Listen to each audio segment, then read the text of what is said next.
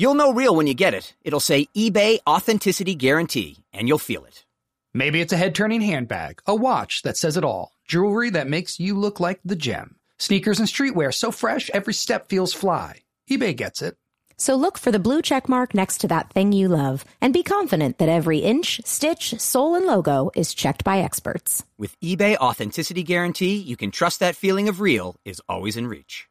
Ensure your next purchase is the real deal. Visit eBay.com for terms. Ever wanted to whitewater raft in the Grand Canyon? Take a pasta making class in Rome? How about a Chianti wine and food tour in Italy? If you're like me and said absolutely to all of these once in a lifetime travel experiences, it's time you book a trip with Get Your Guide. With over 100,000 options, this is the way to guarantee an unforgettable trip and a connection with your destination. They do the work and you just keep the memories forever. So discover and book your next unforgettable travel experience now at getyourguide.com. When I'm on my way to drop off the kids at school and I'm on about five hours of sleep and I haven't had my coffee yet, I'm truly one of a kind. Yeah, this sounds like the beginning of a horror movie. It is. But there is one thing I can do immediately to bring some comfort and calm to the situation and keep me moving forward. Eat Keebler Sandies. I like to think that if the good looking guy was still around, sitting on the couch, comforting himself about not getting into college, he'd ditch the Cocoa Puffs and down some Keebler Sandies instead. Mixed with chocolate syrup? Ooh, why not? When you need a comforting moment for yourself, Keebler Sandies is the perfect treat to keep you going. Each Keebler Sandies shortbread cookie is baked to perfection by the Keebler elves for a light sweetness and a texture that melts in your mouth. The next time you feel like you're juggling it all, reach for Keebler Sandies shortbread cookies to enjoy a simple moment of comfort. Hi, it's Danielle Fishel. Ryder Strong. And Will Friedle for Health-Ade Kombucha. This bubbly probiotic tea blended with real fruit juice is deliciously thirst quenching and great for your gut health. Health-Ade Kombucha comes in many flavors like Pink Lady Apple, Passion Fruit Tangerine, and Ginger Lemon. It's organic, non GMO, and a great alternative to sodas and other sugary drinks. I can tell you firsthand, I quickly became obsessed with the pink apple. It really felt like I was drinking a soda, but healthy. Low calories with an impressive taste, which, as you probably know, is not easy to find. It's been a great way to start my day, that's for sure. Look for the brown bottle with an anchor in your local stores. Give it a try today. Make Health-Ade Kombucha your go to for a healthier, happier you.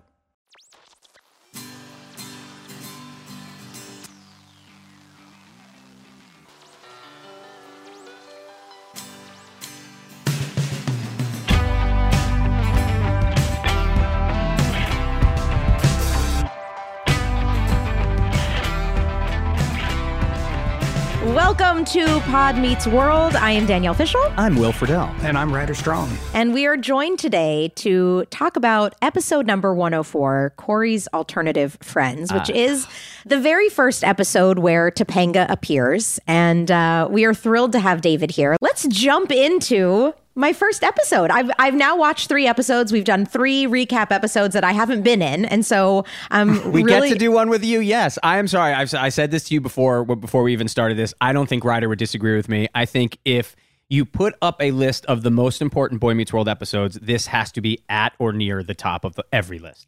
I this, think it's the top. I agree. For me, I think it's the and, number and, one know, most it, important episode. What was so funny about watching it overall was how um, monumental this episode is in my mind as an experience, but actually how kind of slight it is. Like especially my involvement. Like I thought I was a huge part. I was, yeah. but but what, and that that's because of the experience of doing it. This was the episode where I became a part of the show, and I think this is the episode where I learned how to be in a sitcom and what you know how to get laughs and we can talk about like i specifically remember the moments we can talk about but also i remember watching the show on tape night and seeing the reaction to the Topanga Cory relationship yep. and realizing, oh, this is the show. Like this is what is going to drive um, Boy Meets World forward. Uh, if, for me, and and and so yeah, and watching it, it, I was just like, oh yeah, this it's still it's all there. Uh, that yeah. you know, Cory always needed a, a romantic foil, right, or uh, another character to bounce this off of, and it's like you couldn't you couldn't get a better person than Danielle playing Topanga. Yeah. It's just oh, magical. You. And there was more of the family dynamic, and, and we see uh, Sean in the family house. Sean is in the family house. Yep, the audience was yep. interactive for the first time yep. ever. I mean this this show this episode hit so many different notes that just I think changed the whole ball game for the series. I really do. David, as the director of this episode, do you remember the tape night? No. No. I remember I remember tape nights in the early going as raucous. Yeah. And, and raucous for all sorts of reasons. Like an audience is a is a new cast member. Yes. So as as cast original cast members, you suddenly have the 200 people who haven't rehearsed. And who, right. who knows what they're going to do? And and also, I remember for Bill Daniels, a wonderful man. I mean, Oh, Yeah. he- I mean, he however much we love Bob Young and D- David Kendall, Bill Daniels is in the same yes. handful of guys are really special. Man. Um, he, he, oh no, I think it was very it's weird to him. Changes, you know, Michael would change things, and Michael would get no. There was there was a whole. It was like a hell's a pop. It was it, it was great. So that's what I remember, and I can't imagine that the fourth episode was any different. No, than- it was actually even the more so. Like Will Yeah. said, this is the first time we've heard, you know, Eric uh, has that line about getting the good hair, and the girls went, Woo! And that's the first time that happened. Uh, and then there's a Beavis and Butthead reference, Which they and the all- audience yeah. clapped and screamed for Beavis and Butthead. So, if anything, it had they had just started to get, you know, noisy. Yeah. I also I wanted to put this off at the top of the episode. You know how much of a of a television fan I am, especially old sitcom. I love it so much. And I went back and I did some research about and this again shows how our show is constantly overlooked about characters that either started as secondary characters or were brought on later in the se- uh, later in a series that changed the entire dynamic. And we're talking Klinger from MASH, Fonzie from Happy Days, Urkel from uh, Family, Family Matters. Matters. Woody on Cheers, Andy in The Office, and not on uh, uh, not a single list is Topanga mentioned. But it was season, it was episode four. Well, one here's the, but again, Fonzie was on from the pilot. So Right. uh, you know these are the Klinger was on from the pilot. They had smaller roles, but were then brought on as as regulars on the show. That then changed the dynamic of the show. And it's one of those things where uh, your husband and I were talking about this, Danielle. Everybody, when they go back and they think of Boy Meets World, I think they remember Topanga being on the whole show. Right. Yeah. People are always shocked when I'm like, oh, I don't think I was in that episode. They're Right. like, what? so that's one of the things it's it's you've become so so uh, ingrained with the show that the idea that you started four episodes you weren't on there Were any of those names you listed women?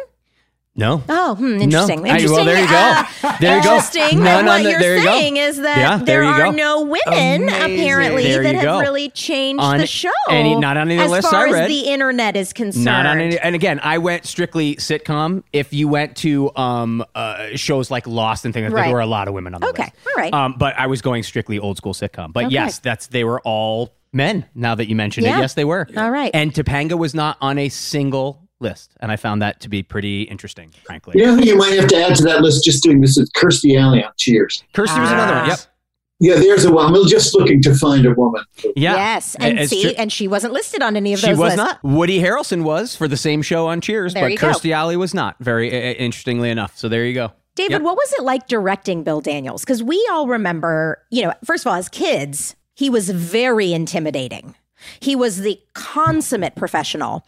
I remember him being nervous that he was going to forget his lines and and him just poring over his script. And like you said, it was probably very confusing to him to in the middle of a of a middle of a scene for Michael to come out and take a pencil and cross out the entire page and then rewrite new lines for everybody when he was such a pro he didn't want to forget any lines. So what was you- what was that relationship like directing Bill Daniels?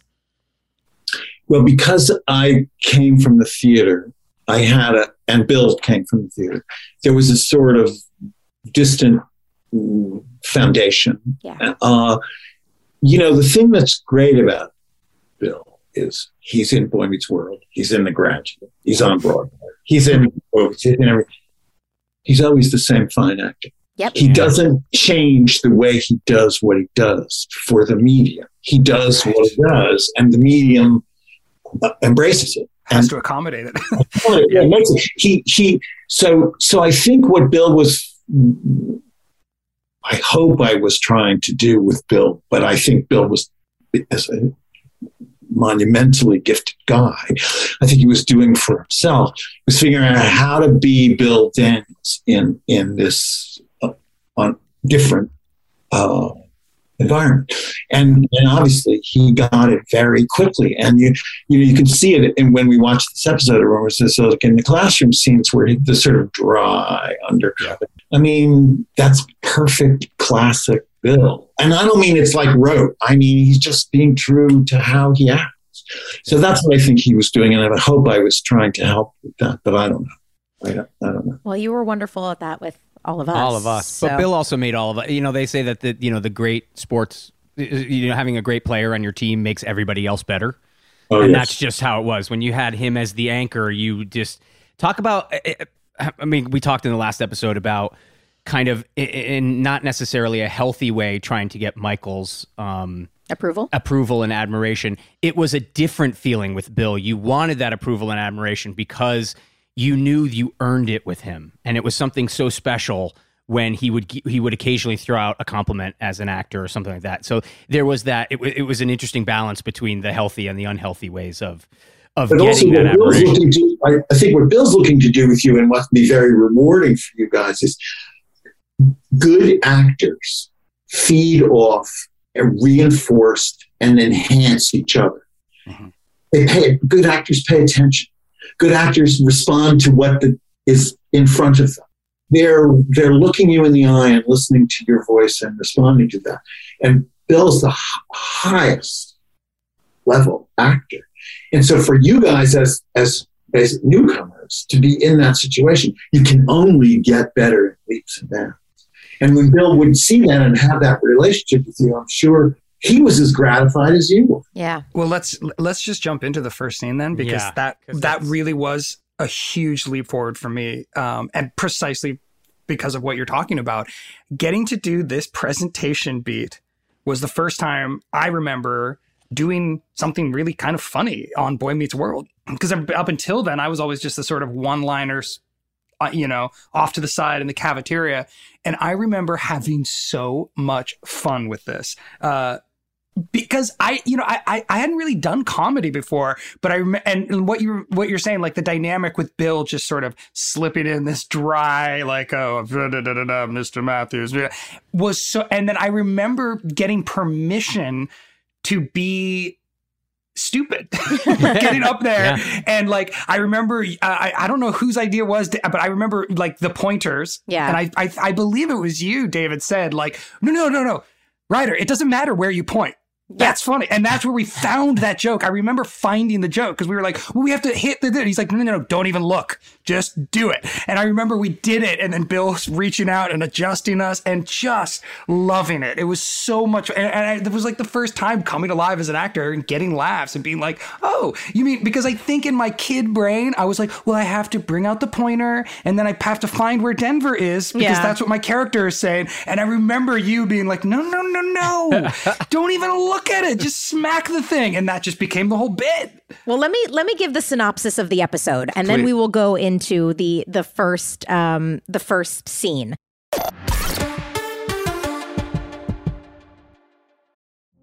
Witness the dawning of a new era in automotive luxury with a reveal unlike any other as Infiniti presents a new chapter in luxury, the premiere of the all new 2025 Infiniti QX80. Join us March 20th live from the edge at Hudson Yards in New York City, featuring an unforgettable performance by Grammy and Academy Award winning singer, songwriter, and composer, John Batiste. The all new Infiniti QX80 is unlike any luxury SUV you've ever seen. Smart enough to anticipate your needs, even before you do. Every line, curve, and detail was thoughtfully crafted so everything for every passenger feels just right. Don't miss it. Mark your calendars and be the first to see it March 20th at 7 p.m. Eastern, only on iHeartRadio's YouTube channel. Save the date at new-QX80.com. 2025 QX80 coming this summer. This episode is sponsored by eBay Authenticity Guarantee. With eBay Authenticity Guarantee, you know you're getting the real deal. Whether you're looking for a head turning handbag or a watch that says it all, jewelry that makes you look like the gem, or sneakers and streetwear that make every step feel fly. There genuinely is not a day that passes where I don't thoroughly check eBay for sneakers that I want. Whether it's a pair of Jordan 4s or my recent new obsession of rare New Balances, I know that I can find anything on eBay, and I don't have to worry about getting ripped off in the process. Jensen and I basically just ask for eBay gift cards for Christmas at this point because we know they'll exclusively have the shoes or vintage shirts we want.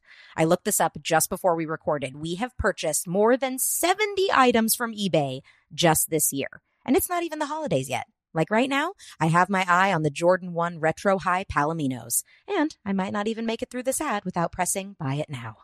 These days, to know for sure you're getting the real deal, go straight to eBay. When you're searching, just look for that blue check mark. It'll say authenticity guarantee. That means when you buy it, you can be confident that it's authenticated by real experts. And as a collector, eBay offers items you can't find in stores anymore or limited pieces I never had the chance of getting during their release. So that's a big deal to me. Being able to find that rare grail on eBay has been a hunt I've loved since I opened my account in 2001. Listen, when you're ready to buy that thing you love, you have to make sure you're not going to catch a fake. They are everywhere, and it's really tough to tell the difference by yourself. With eBay Authenticity Guarantee, that's easy. So again, look for the blue check mark. That way, when it hits your doorstep, not only do you know it's real, but that feeling you get when you put it on is also real. Ensure your next purchase is the real deal. Visit eBay.com for terms. Did you know that not everyone has a podcast with their two childhood best friends where they can talk about their memories and relive them week after week? Huh. Are you sure? Yes! So they don't have a way to see themselves as teens on a streaming service with the ability to focus on their regrettable hairstyles and melodramatic auras? No, but I have a solution. Tell me, cause I'm freaking out! Well, if our listeners have their own favorite memories that were caught on videotape or film reels, and now they have no way to watch it or share it with friends or post it on social media, we have your solution Legacy Box. I used Legacy Box and it was so easy. Just threw some old VHS tapes into the box that they supplied, they digitized it. Next thing you know, I had a secure thumb drive ready to play. That way, my home videos can last forever. Legacy Box co founders Nick Mako and Adam Baselogger came up with the idea in their college dorm room and have since become the largest and most trusted digitizing company in the world.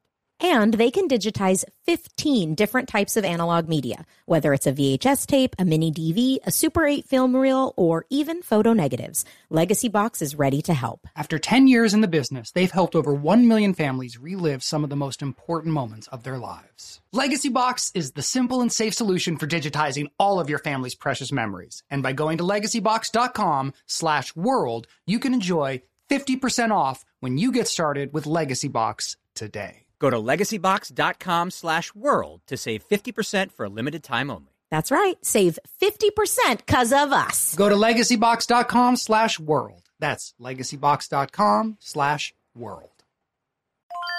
This is Tracy V. Wilson from Stuff You Missed in History class. The national sales event is on at your Toyota dealer, making now the perfect time to get a great deal on a dependable new car. Like a legendary Camry built for performance and available with all wheel drive, you can count on your new Camry to get anywhere you need to go. And with available features like heated seats and a multimedia touchscreen, you can stay connected in comfort and style. Or check out an affordable and reliable Corolla with a trim for every lifestyle. From the hip and agile sedan to the sporty hatchback, there's a dependable Corolla built just for you. Plus, both Camrys and Corollas are available in hybrid models, so no matter your style, you can drive efficiently and affordably. So visit your local Toyota dealer and check out amazing national sales event deals on Camrys, Corollas, and more when you visit buyatoyota.com. Toyota, let's go places.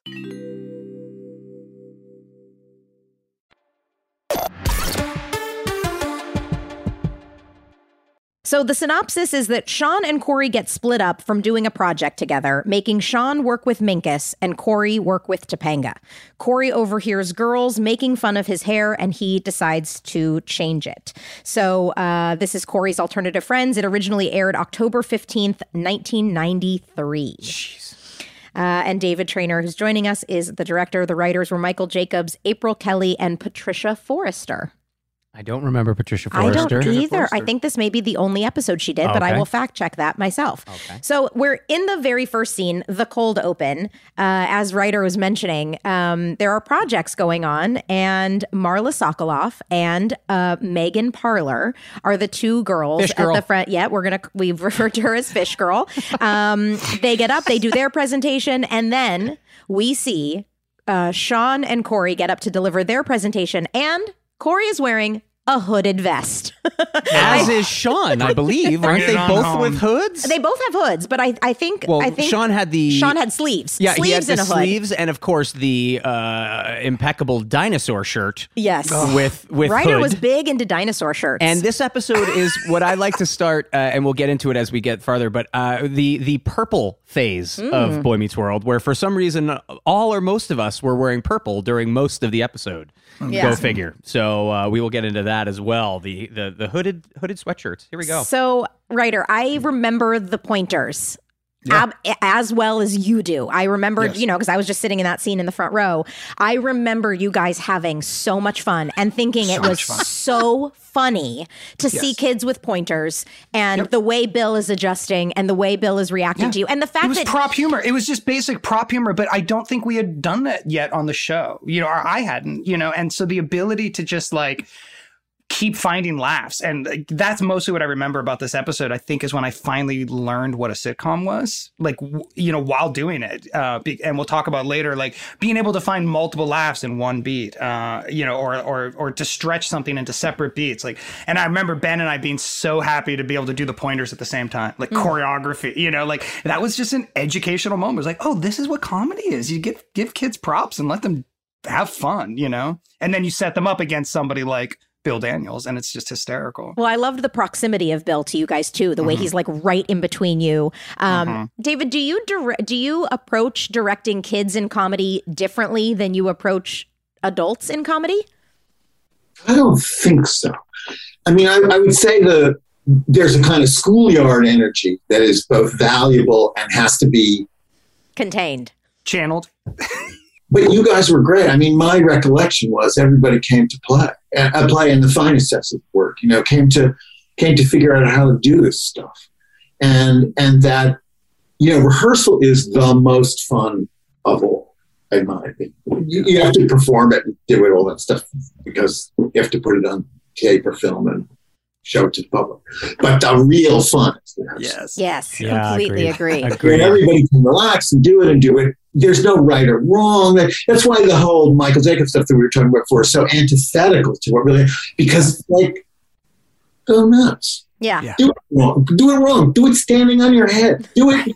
You know, get into the- show me. Oh, you think you'd be funny on your head? Try it. What the Yeah, hell? Right. It's no nobody cares, and as a result, you end up with stuff that's exponentially better than if you. So that's what you want. Kids are particularly gifted kids, which you all were. What fun! It kind of comes naturally, right? Because it's very similar to just playing make believe. I mean, that's Screw what kids around. do. Yeah. Yeah. Hey, yeah. you, you, you screw around. Was this Ryder? Was this one of those times that you would often talk about where you were given a prop and you and Ben maybe played a little too much with the prop, and Bill would after a while be like, "All right, enough with whatever Oh, you're yeah. playing with." Oh yeah, I, I- probably not at this point, but yeah. I mean, at this point, I think we were still, you know, we were just discovering what it was we were doing. Uh, I would say by second season is when we would get in trouble with Bill. Second season is when Ben and I would be playing with something for too long, or just have an inside joke that we thought was hysterical that nobody else found funny, uh, and we would repeat it ad nauseum. That that was big with me and Ben. Um, but no, I don't think at this point. At this point, we were just. I, I just remember being so uh, happy to discover comedy. You know, like Yeah. the, I, I I didn't know what com I hadn't done it, and like this was it. Like this was me watching this episode was like, and it was remembering. Oh, this is where I learned what a sitcom is because I didn't watch But them as a kid. implicitly in this Ryder, one of the things you're saying is you didn't go into it thinking it was fun. Exactly. You went into it as a task to perform. I have to get out of my chair, stand up front with Ben, and Do something. give our give our talk. Right? That's Right. the that's it. Oh, and then coincidentally, it's fun. Yeah. Right? Yeah. So there's a kind. It's not. It's when you know it's fun. That's when you start to do it four times and repeat it. And sort That's good.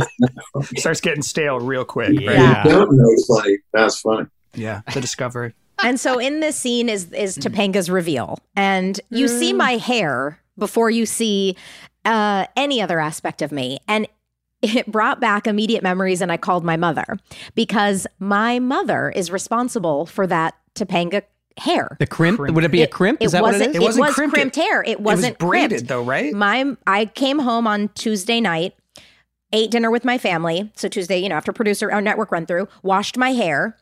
And then my and then kind of dried it enough that it was still damp.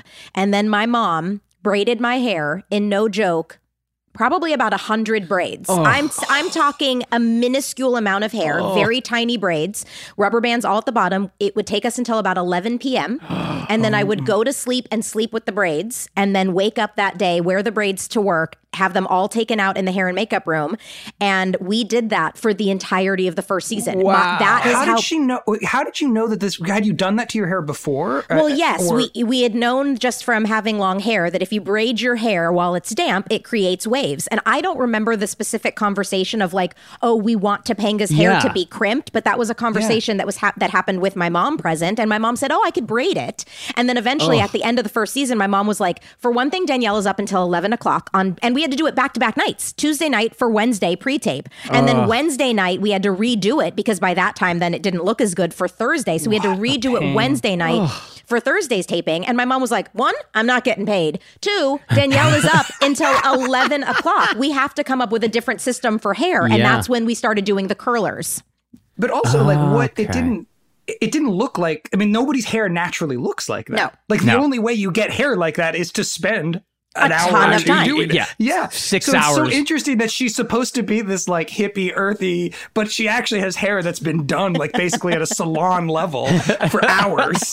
Like it doesn't make any sense. No. but I guess it was just a unique enough look that it made you go like, "Oh, this person's different." Yeah, it fit the aesthetic more than it made any It logical did. It sense. was, oh, it was so good. But yeah, so that starts our That's a my great my reveal, though. hair Just there's journey. Topanga. There's Topanga, and I remember this scene in particular. The "Let me see if you're vibrationally acceptable." That is Uh-huh. being one of the lines I had to do a million times to say it slow enough. Really? Just turning slowly. Let me see if our, I. It was so hard. It was just. Oh, so I hard imagine for me. also in your head because you've got the the lights on you. There's a crowd waiting for you. In your head, you're probably like, "This is taking forever." Oh yeah. Like oh yeah. why? That, why am I talking? talking It felt so like I- slowly? It did. It felt like I was speaking. like that's how it felt to me. I was like, "There's no way you want me to do it slower." But you have to say, with your hair, with what you're wearing, and with the kind of serene look you have on your face, and with with Ben just saying, Cory just saying, what Topanga? You kind of get most of the character r- instantly. Yeah, you know right like away. Like you know exactly what it's like. You don't. You're not going to get the layers, but you get what they're going with right away. With with like, oh, it's a little hippie flower child. Like you get it right away. It's yes. awesome. Yes. All right. Great so reveal. Are we are we good to move on to the next scene where we're in the Yeah. cafeteria? Yeah.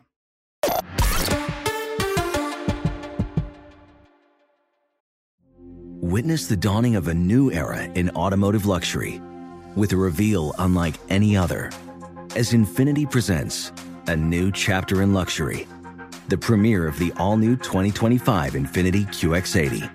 Join us March 20th live from the edge at Hudson Yards in New York City, featuring an unforgettable performance by Grammy and Academy Award winning singer, songwriter, and composer, John Batiste. The all new Infiniti QX80 is unlike any luxury SUV you've ever seen.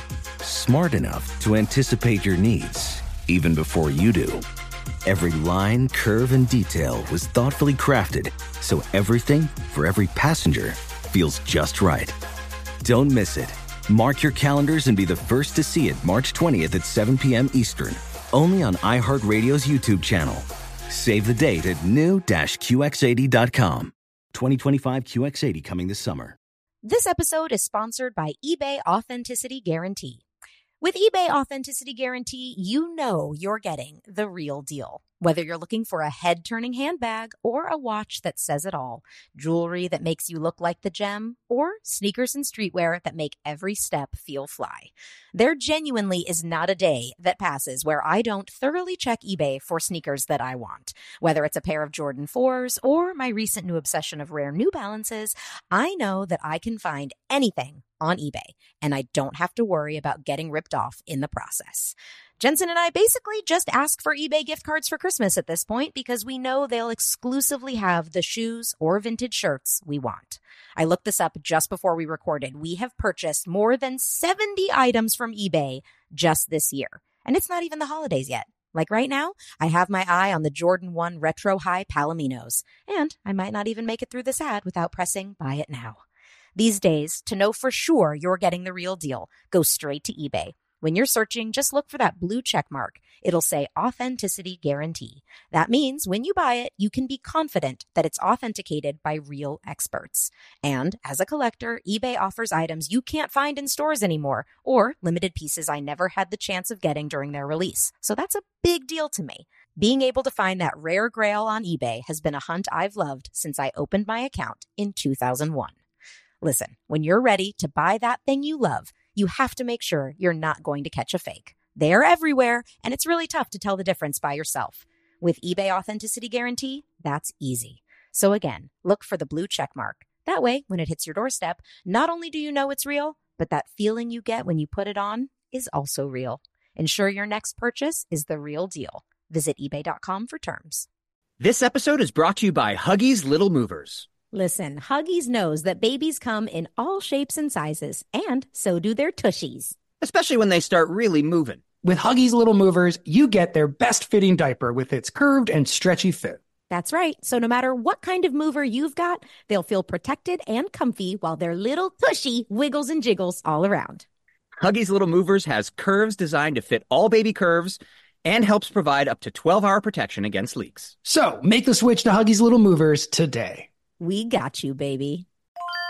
This is Tracy V. Wilson from Stuff You Missed in History class. The national sales event is on at your Toyota dealer, making now the perfect time to get a great deal on a dependable new car. Like a legendary Camry built for performance and available with all wheel drive, you can count on your new Camry to get anywhere you need to go. And with available features like heated seats and a multimedia touchscreen, you can stay connected in comfort and style. Or check out an affordable and reliable Corolla with a trim for every lifestyle. From the hip and agile sedan to the sporty hatchback, there's a dependable Corolla built just for you. Plus, both Camrys and Corollas are available in hybrid models, so no matter your style, you can drive efficiently and affordably. So visit your local Toyota dealer and check out amazing national sales event deals on Camrys, Corollas, and more when you visit buyatoyota.com. Toyota, let's go places.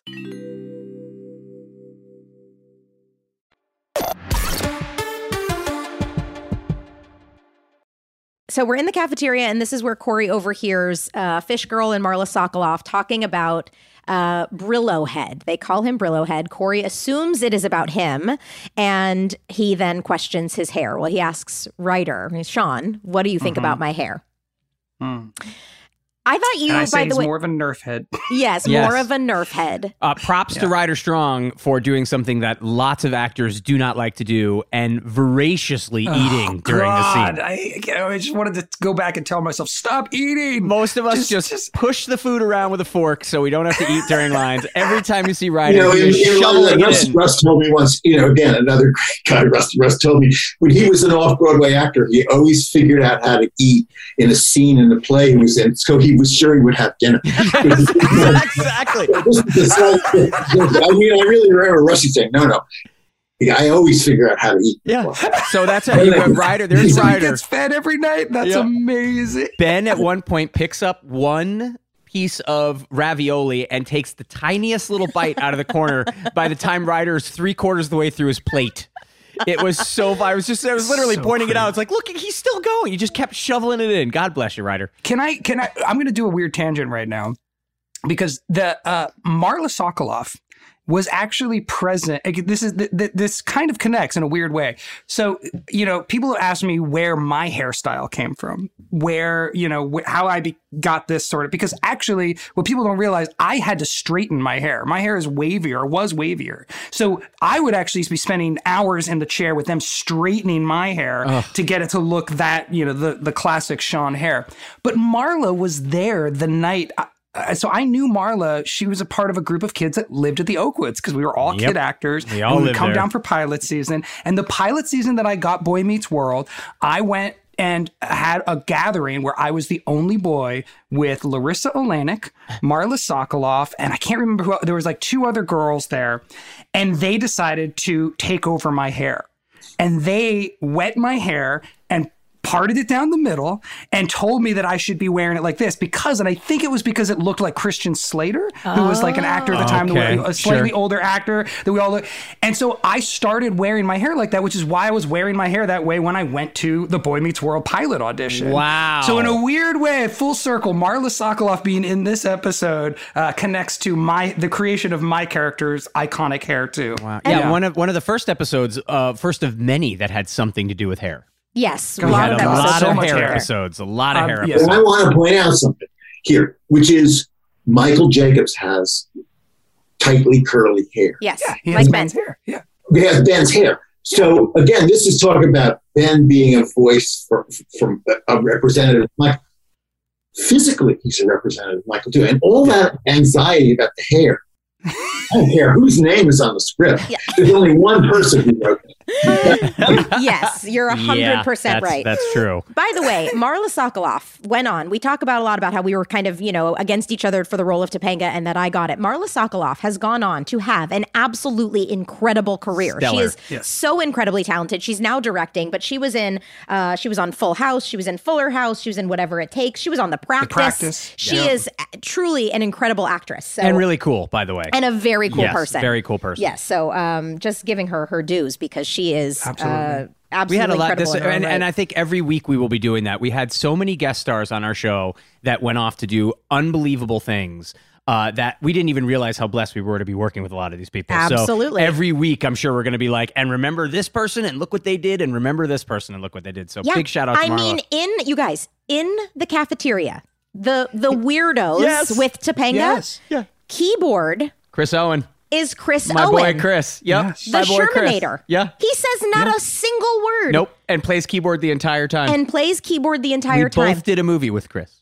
You and I both did different movies with Did Chris you know, Owen. Will? Did you remember that he had done this episode when you worked with him? No, so we were. He said to me like second day shooting, he was like, "You know, I was on Boy Meets World." I was like, "No, you weren't." It's like, dude, I know everybody that was on Boy Meets World. I have had this experience so yeah, many times. and he's Yeah. like, "No, So I, I was, I was." I, he's like the first Topanga episode. I was like, "Now I know you're wrong because it's that's like the most important Yeah. episode of the show. There's no way." And he's like, "No, I just sat there playing the keyboard the whole time." I was like, "You were the keyboard kid? Are you kidding me?" and uh, yeah, so Chris went off and, and had another great career. I mean, it's just we we were one after another of these amazing actors all over the place. Yeah, yeah, Chris Owen. just to make sure everyone heard me say it, he was the Shermanator in American Pie. He has, Yeah. he is like uh, just an Yeah. absolutely famous actor. Yeah. Um. Anyway, so in I didn't write it down, which was my fault. Do you see the Topanga and her weirdos in this cafeteria scene, or is this just? I don't think so. Okay, I, it's don't think th- so either. I think this one is just me uh, offering to straighten his hair, and Yeah. it's where we and- hear about Stacy for the first Correct. time. Right. This is and this is this is where the sort of m- my experience of the show was. This was where the death chair finally came full circle, Yep. and because the original up until I believe until Tuesday, I think. I think the the poor there was another kid who was playing a, a, the other best friend, and it was his sister who straightened her, her hair, and he ended up going with Cory to Cory's house and straightening his hair, and I was just like every other episode, stuck in the cafeteria or in the classroom, you know, with a couple of lines, and um, yeah, that kid got fired uh, The same week. of So this is again a lot of firing that firing. week. David, d- explain the death chair to David. I don't know if David knows that we call it the death Yeah, chair. but remember the death- somebody okay. sat in a chair and they were gone. yep, that's pretty much fairly uncomplicated thing. Yeah, I think David um, helped named it the death chair. We we always talked about, but I remember. I mean, and I, I think I've talked about this on an earlier episode of, of the podcast. But David, you might not remember, but the morning I showed up, um, having gotten the script that now Sean had a much bigger part and that everything had been cut. You, we were in this cafeteria scene. With the cameras there. So yeah, it must have been Wednesday morning. It was it was it was after the Tuesday run through, um, and uh, I remember you pulled you pulled me out out of my seat and stood me in front of the whole uh, crew and said, "Can I just say?"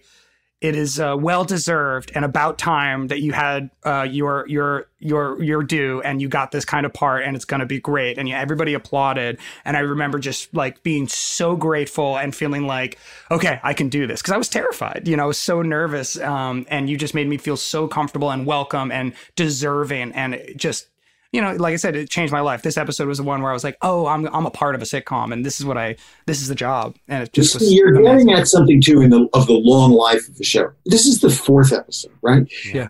The writers can only do so much at once, so they start with the core thing, which is Cory and and Phil Field, Daniels. right? Yeah. And then they start to mess around with the pieces and figure out what's missing and what would how do we amplify this?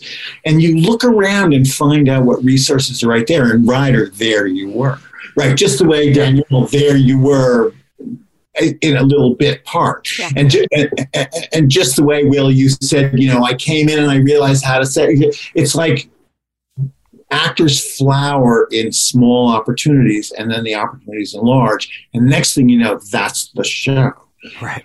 Smart writers are paying attention to what's lurking on the edges. Yeah. Absolutely. Because, yeah, it, it was so funny that they, they kept trying to find this third character. They're like, man, we really can't nail this friendship situation. And then they were like, yeah, because we don't need Yeah. the other person. We have the friendship right here. We have Ryder, we have Sean, and let's lean into that. And obviously, that's a, you know, the Sean Cory relationship is absolutely iconic. Wasn't the first character, the, the poor actor who was fired, wasn't his sister originally named Rochelle? I will consult. With I will Rochelle. consult with, with Rochelle. Rochelle. That's right. That was okay. his line. That was his line. And oh, Can I tell you the story? you, Can I think the- we have to tell is that story. Are the- we? the- should we wait till the scene? Should we wait till we get this to the is scene? the scene. This is the Are we here This now? Are we here yes, now? this Okay. is so the kid. The, originally, he Oh, yeah. offered to talk to his sister to figure out how to uh, straighten her hair or how she straightens her hair. And Cory says to him, "Well, will you ask her? Can you can you can you find out?" And the kid was supposed to sit back and be really cool, like he was maybe going to help Cory. And he just and the line was, "I will consult with Rochelle." And before the run through, Well, it was a big laugh the first time. Remember at the big table read, it was a big, yeah, and a at the laugh. table read. And right before the run through, Ben t- told the the guy that is so funny when you take like the longest beat ever before you say that line. It's so funny. You should just wait forever. And the kid listened to Ben, and sure enough, leaned back in his chair, took a deep breath, and just nobody laughed. Yeah, he, he- he just he took he took like thirty seconds and then said, "I will consult with Rochelle," and not a single laugh. And, And we he moved was on to gone. the next scene. And he was And gone. he was gone. The and I kid was know gone. Ben and the whole rest of the week, Ben and I were like, "Oh my god, we got that guy fired," because it was the two of us being like, "That's so funny." Yeah. That's the. But yeah, Ben. I remember Ben always being like, oh, "What did I do? I told him to take a huge beat." Oh my gosh. Uh, yeah, I will. Well, this goes back to what I said before. If you think it's funny, it's death. Exactly. Death. Yes. Oh Exactly. my gosh. Okay, so we we're out of the cafeteria. We're back at home. Uh, Lily has her classic doll throwing moment. Her Yep. dolly is cold. Uh, she puts it in the toaster oven. The, Great joke, by the way. Great joke. So, the, the what would- head no, on the that would be melted no. I mean, body. that that would be a mistake. And then tapping her dead, mommy. I, made, a mistake. That was that's a funny joke. This is now the dance. the, dance. There were so many iconic moments in this episode. I mean, one after another of stuff that people talk about when they think of Boy Meets World. There Yeah. were like four of them just in this episode. Yeah, there's a couple of them just in the scene. Use a mirror, babe. Use a is- mirror, babe. The dance. Yeah, uh, and I remember the dance. I hadn't remembered it until I was watching again, but I remember that when when it came time for Topanga to do the interpretive dance, I remember saying to David, "So what do you want me to do?" And he said, "Come up with it. What feel what what feels good to you? What do you want to do?" And being like, "Huh, okay." Again, that was one of the things that David did so beautifully is put things in our hands. This Yep. is your character. What would she do? Think about it. Put it together. I'm here. I'm here to help you if you need help. And I, I was one of those things that then Jennifer Fishel, the unsung hero of Topanga Lawrence, uh, my mom and I choreographed that dance. I remember my That's mom. so cool. I remember saying like, you know, the humpback whale part, being like, okay, well now what am I going to do? And she said, what if you, you know, what if you do this and it's like a humpback whale? And and It's then the, immediately the crowning achievement. That It's moment is the best. It's and then when you know so pale oh you know look to the sun like i remember doing that with my mom and coming up with what we came up with and presenting it to david and david being like yeah yeah that's great. It's great. I love it. That's what that's the what we're gonna do. important thing is you own it. yes exactly. And and that so one of the things is that that moment holds because it's coming out of you. It's not imposed yeah. Mm-hmm. Right? If it if it if it anyway it's it's a wonderful moment but you own it yeah and i felt comfortable doing it because i i my mom and i created it. Yeah, yeah, it i felt yours, i felt yeah. comfortable doing it. I knew what i needed to do. The only thing that of course is hard is i was holding the lipstick in my hand and i was supposed to be making a round donut. And so i'm holding the liquid in my thumb and so the the circle isn't a complete circle. Um, and then i have to take the lid off and i'm now i'm holding a lid in one hand and the lipstick in the other. And i think i was supposed to draw a peace sign on my face It was something. Which it makes was- sense. which makes sense but i think it ended up being a plus sign Yes. it was a circle with a plus sign in on on my face um and i don't think we had to do it a bunch of times i think we pretty much i mean i know we did it more than once but i i don't remember having to like we did it in wash front of the lipstick off. audience. Yeah. I remember because I remember this was like my first moment discovering that there would be two laughs for the price of one because I would walk in and get a laugh on the look yep. and then get a laugh on use a mirror babe. And I remember discovering that on tape night and being like oh oh they're laughing at just the way I stop and look that that's a, a whole separate beat you know just learning how to act. And let me point out something there too right? That meant you were listening to that unrehearsed cast member the audience. exactly. And that's the key to doing this. That's where it goes back to the theater. Yeah. it, it goes to vaudeville. Yeah.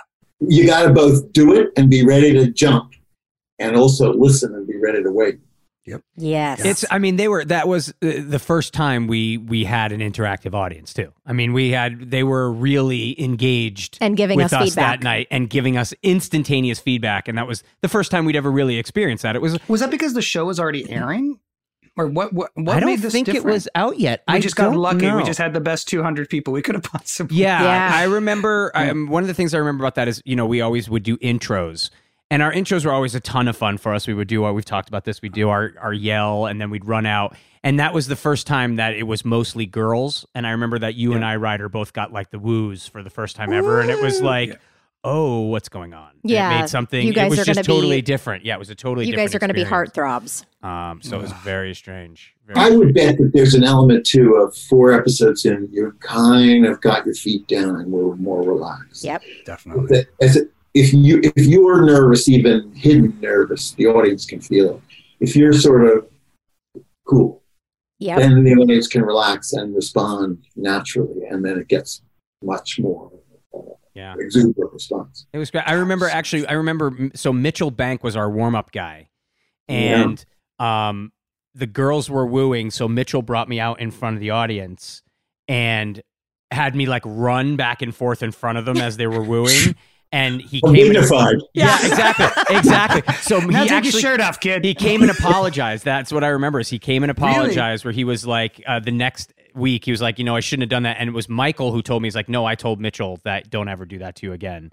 And it was and again, I'm ignorant to all this stuff. I was like, oh, important person tells me to run in front of audience. That's what I do. It's so funny, important uh, yeah, he was to us though. They were adults, you know. and- everybody was an adult Everyone right. was an adult, so it was. It, but he came and apologized. Sorry, I shouldn't have done that. And and Michael was like, "You're never doing that again." I was like, "All so all then he did it to bill daniels the following week right Probably yes, exactly. well, Bill was always the heartthrob of the show, really. If we were, but it was it was it was that strange moment of realizing where it's like, oh, maybe I shouldn't just do what the adults automatically tell me to do all the time. Hmm You know, you have those moments where it's like that's you know you're gotta you gotta stand on your own a little bit at some point, and you get those little moments of that was one of those moments I probably shouldn't have done that. So it was, it was weird. Yeah, it was very strange. So then we're up in the bedroom, Cory and Eric's bedroom, Yes. and uh, we see the hair straightening uh, disaster disaster on his hair. His head is burning. Uh, and Ryder, you call Stacy. Like you do. Call Yeah. your sister like Sean always did for seven years. Oh wait, Oh wait, this was the she only time was- that ever happened. Mm, yep. Yeah. I was also bummed at like how quickly Sean just bails on the situation. I You know. like they clearly hadn't developed. We had I had no relationship with the parents yet. I had no relationship with you yet. I, that really didn't happen until the end of this season. Probably till the fugitive episode. I feel like when I blew up a mailbox is when Sean, as tr- sort of troublemaker, was really solidified. But this is the beginning of that, right? Like Sean gets Cory into the situation. Um, so it's funny, but but I don't have any any real character beat. It's just, No, But I, they also haven't developed you at all yet because it was No. was it this episode or last episode where you say like touch football, my house after, and it's Yeah. like, okay, well Sean didn't have a house and there was no backyard, so it's like you could tell they didn't, Right. you know, they they just weren't there yet. It was like let's put this let's put this in. All right, you're you're friends. That's the way it's going to be. All right, you're going to play touch football at your house. It's like, well, we haven't developed that. Sean doesn't have a house or a sister. Yeah, I was bummed that you bailed, especially because you. I really feel like for both Will and Ryder, I felt like this is the episode where I feel like you guys did really have your characters. Like Ryder was, ve- you were very funny in this. You're always Ryder Yeah. to me the star of like you are so freaking good. I agree. Every week, I'm always like, damn, he was good. Really good, way better actor than most way. of us. I know, were- but like you I don't know what I'm doing. But you I'm were. like not in control of my body or my voice. I'm just like all over the place. It was I don't great. It and was and great. you Thanks. definitely every week you've been giving yourself crap, saying like, "Oh, I'm Right. not good. I'm whatever." Oh, you, this moment when Will comes in, does the ball, does a cue ball. yes, That was and funny. It, like it was great, Yeah, dude. It I was, getting, I was slowly getting more relaxed. comfortable, but it was still, I still get moments in my head as an actor where I'm looking at it going like, oh, and I'm sitting on the desk because David said, now go sit on desk. you know, like it was one of those things where I just was very, I wasn't doing anything naturally yet. I You was were just very, very presentational robotic. still. Yes. Yeah, you were very presentational, but I feel like this Very. felt like like you were owning the presentation. I more, was you know? getting there a little more, but it was, Yeah. I mean, I wasn't looking down to find my mark, but it was pretty damn Right. close still. so it was, I just wasn't comfortable in my own skin as an actor at all. So it was, and it, I'd love to blame the writing, be like, well, they hadn't found me as a character. You know, I just No. wasn't comfortable. I was No, none of us were. I mean, how could we be? but see, that's the thing. That's what Danielle was talking about. You came off as very comfortable. yeah, you pretended You came well. off really like you had the character, even though you didn't know what the character was yet. You were very natural at I doing think I what was you a were very doing. clueless young actor. But it you know, worked then. It I came from theater. I had never watched television, so I didn't know what we were doing. So I was probably more present in some ways. Like I was more of a less self conscious in a good way, you know. But I, it's not like I knew what I was doing and and uh, or, you know was super relaxed because I was con- I was just there. I was just in the sort of ever present state. Uh, so yeah, but I, I, I all I see is like a mess when I look at me. I'm like, oh god.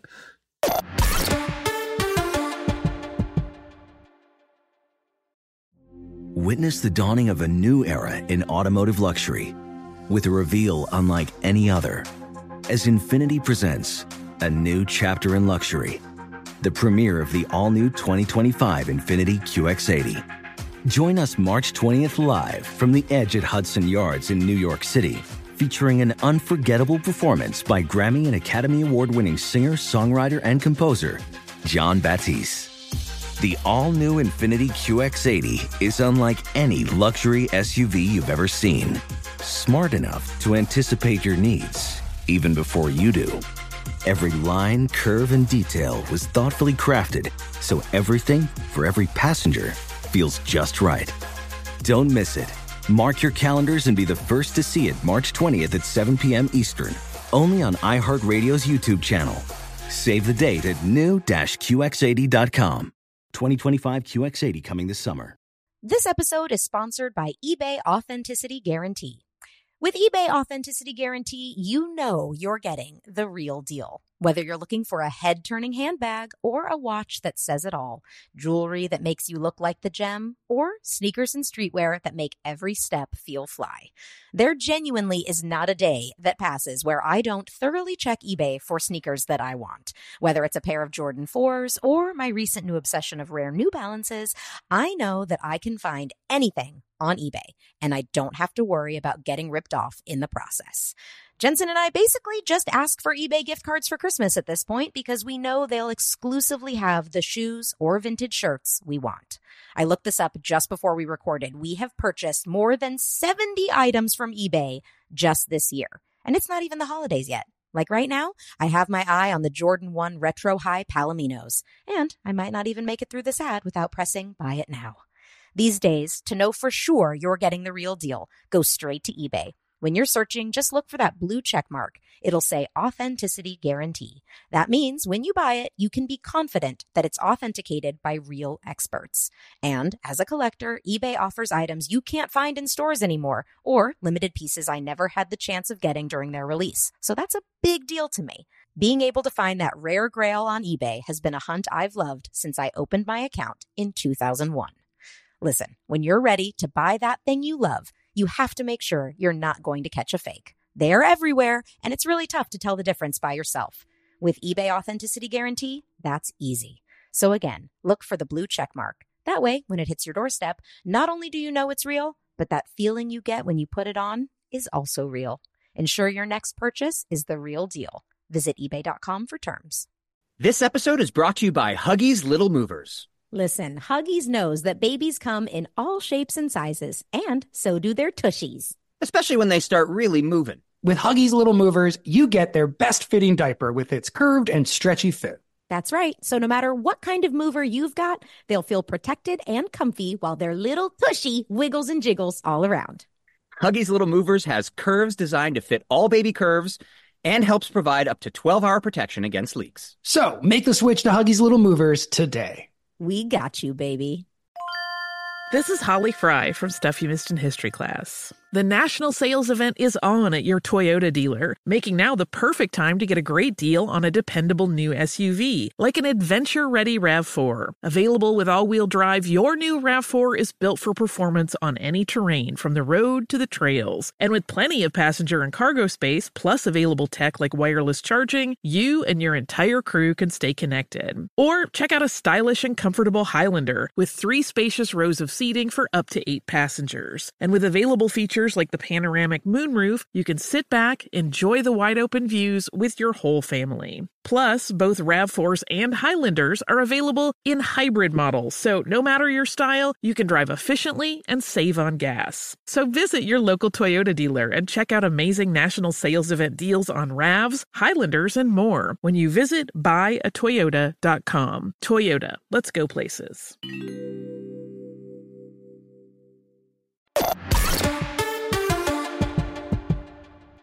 David, do you have any thoughts or feelings looking back at like your old directing work when you watch this episode?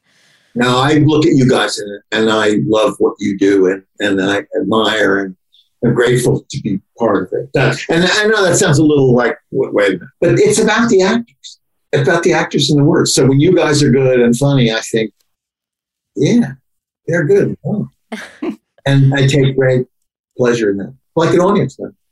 I really did like. I know we're only the par- partial way through it, but I really did love this episode. I did too. I did too. It was really. It's so. I don't know. It's so. It's so cute. It's also very well built. And again, to credit where it's due, even a 22 minute story has to have a structure. And every one of the scenes advances this. And I want to go back to Lily, or if that's her name, the little the child. Yeah, Lily. Lily. That has no part in the story. It Yeah. doesn't have any connection to anything else. Everything else builds. Whether there's a project, there's hair, the hair leads to to- it, it's all I did notice. I did notice. She says, "I don't care what my doll looks like." I and I still was like, love- "Oh, maybe I still love her." I was like, "Oh, maybe that's a, a thematic link." Yeah, it is. I'm sure somebody said we gotta make this or something. exactly. But it's a very well built Yeah. little story. Yeah, that's something Ryder mentioned early on too. Is that every moment so far in the scripts, we're like, yeah, that comes back later. Yeah, that Yeah. builds on it. it, it Everything builds. Yeah. All right, can we talk about the end of this scene? Yes. This is one of those classic moments that I think this might have been the origin of us saying optical flip. Do you guys remember how we oh, always of course, we'd always do Of that in the middle of course. Okay, rehearsal. so this is yeah, when Ben is like, now, well, the one thing I'm not going to school tomorrow. School, Cory, no. And then in the script, it would say optical, Optical flip. flip, and then you turn the page, and what that meant is that they would in the editing flip this the the screen. It's such like a '90s, '80s uh, like editing technique to flip the screen to then reveal, of course, Cory sitting in school. But then we, this became our in joke is that we knew we were like our service for the end of the scene was to tee up the, the optical flip. Yep. And that's all we do. So then it just became our running joke for seven years. We'd say something to one another and we'd be like, optical, flip. Yeah, but there's Yeah. no way I'm going to that party. Optical, Optical flip. it's true. Yeah, the, the second I saw that, that memory just came right back into my brain. But yeah, we'd say it about everything in our personal lives, not just when we were rehearsing. Yeah. We'd be, be- one of us would be telling a story, and we'd just be like, "Optical, Optical flip." Yep. I remember it so well. Oh my. Um, the only thing So then we go to the classroom after that optical flip. yeah, it's that struck me as odd is that he's wearing the hat and we're acting as though the hat is completely covering the fact that his hair is different. His hair is all the way down. I did. I was watching it last night with my wife, and she said that she's like, "Does nobody notice that the rest of his hair doesn't look normal?" It's like, has nobody, no, nobody picked up on that? I was like, I guess not, babe. Yeah, well, I guess the two the two moments like um the the scream that happens in that episode where you know we we pull out to reveal Cory screaming in the room and then we see the outside of the house and then we reveal you know that's like the first real moment of the show that's like clearly not taking place in reality. It's like the yeah, first time it's very meta. Yeah. yeah, yeah, yeah, yeah, out of nowhere. That's kind of the first time, and then you know, in the next scene with him with the with the wig, um, the and wig was the wig's actually pretty funny. It is the wig with the duck bill on the front. I and do the, the remember the, mat stress of the hair on the side. about the taking off the hat and whether or not the hair would drop to It- create the duck bill. I remember the stress of like that needing to go right and it Yep. not really ever fully fully falling the way we needed it to. And Ben, to his credit, you can tell is doing his best to play it towards the lens, like where he's like trying to turn his Show head, try to turn, show the angle, so you can see that there's a big duck bill in the front.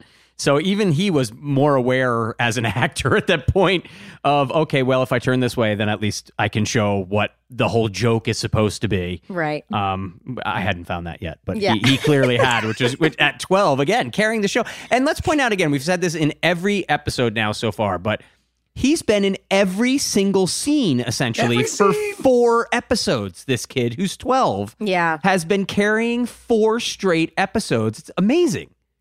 But one of the things I remember, because I, you know, I my workstation would be a, a, a podium, right, where I had a script and had stuff on the podium like this, and the script open, and I remember Ben would come over. You could barely see up to where the script is before a scene. Look at it, got it. Right? He's like his brain was Yeah. like a vacuum Oh, that remembered every particle that went into it. Amazing. Yeah. Yeah. The, the skill level of, I mean, obviously he studied his lines before, but he would just like, look, got it, and do it.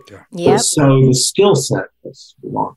Yeah, I remember him being off book, which is what you call it. You know, you, you hold your script for the first couple days because you don't know the lines yet. Uh, he was always off book uh, faster than the rest of us was. Uh, rest of us were, excuse me, uh, Yeah. English. Um, but he he was. He would he would. We'd all. It's memorizing lines, especially when you have the the regularity of a sitcom is muscle memory and you really can you, you you lose it after a while if you if you're not memorizing lines every day you go back 15 years later and it's tough to memorize your lines again Yep. um, so you, it is a muscle memory you use but he just had it very quickly. I mean to the point where just like david was saying he would because michael would run in in the middle of scenes in the middle of when we talk about changing the like oh bill has to deal with the changes or we had to deal with the changes these would happen instantaneously on the set in front of the audience Sometimes an entire page, like the full page, cross it out. Now this person's going to say this, this person's going to say this, and everything's different. And now Yeah. I'm re- I'm learning cue lines differently. I'm figuring out what I'm going to say. I have to figure out how I want to say it. And the audience is sitting there waiting for you to do it. And Ben So would just instantly pick it up. Like, all right, let's go. And we were like, oh, uh, okay, I guess we're doing this. Yeah. So, yeah, I he had that that, feeling. right I away. remember did too. loving yeah. that experience. Because there's that energy of Yeah. we don't even know it. You know, it's so fresh at that point. But yeah, Yeah. Ben was, Ben, we keep talking about how good Ben was, but he was, he was good. Yeah. Yeah, I mean, and to David's point too, that's uh, you don't know if anything's funny yet, so you, Yeah. it, it's great because you'll get a real natural reaction based on, you know, we we don't have any feedback, nobody's had a chance to tell us, oh my god, that's so funny, Yeah. and then we find a way to play it up. It's, And it's fresh for the audience too. They, they might have seen it three times already. So now they've got a new scene automatically. They don't expect it either. And it's a whole new energy coming from there. yeah, Yeah, I want to add something into this too, because as you talk, it's right how completely untemperamental it was. There was never any bridle, or it, you went with it. you know, and that's a remarkable thing of a company of actors who, who, because I've been in other situations where lines change in the middle of things or where things are, and, and actors can get, Pushback. Yeah, actors can get put on it and, and uh, or push back or be just naturally have a temperamental response to things that's not Right. always the easiest thing to do. And I get it, right? It's not like I'm going, what the heck is going on? You guys were so sort of like take it, roll with it, figure out how to do it, do the lines, do it. Really remarkable. And because a, a show with young people like you has time constraints, Yeah. you All right. have to do it Yeah. you don't. If you say I can't do this, or I got to go to my dressing room, or I got to or any of the other shows, we never get done, Mm-mm. right? So, it, and among all the other things you deserve credit for is having your feet on. the We had so. I mean, I, I like Ryder remember those moments and thinking it was just fun and just being Yeah. like, "What? What? New lines? Okay, what are they? What Yeah. are what? What are we doing?" Yeah, yeah, yeah. That's the mm-hmm. attitude. That's the way you got to do it. Yeah. And I think Bill Daniels had to learn that. I think he's a smart guy and he learned it fast. But but he in the beginning, I think he thought, "What are you? What are we Mike doing? Nichols didn't do this to me." Yeah. You know? yeah, exactly. What's going on? Exactly. and, and, and, and, and then he thought, and then I think he got it. And I thought, oh, Yeah. It'll be fine. I can do this. Where I don't think they walked onto him 1776 halfway through and said, "We're going to change the John No, Adams no, song." new song, Bill. Oh, so at the end of the scene in this classroom, Cory takes off his hat. Everybody sees the hair. Everybody laughs at him. And he looks at Topanga and he says, You know, go ahead and laugh. And she says, You know, your hair looks different. Why would I laugh at you? And he gives her that look for the first time, like, Huh, oh, why are you, why are you like this? yeah. And he wants to know a little bit more, I think.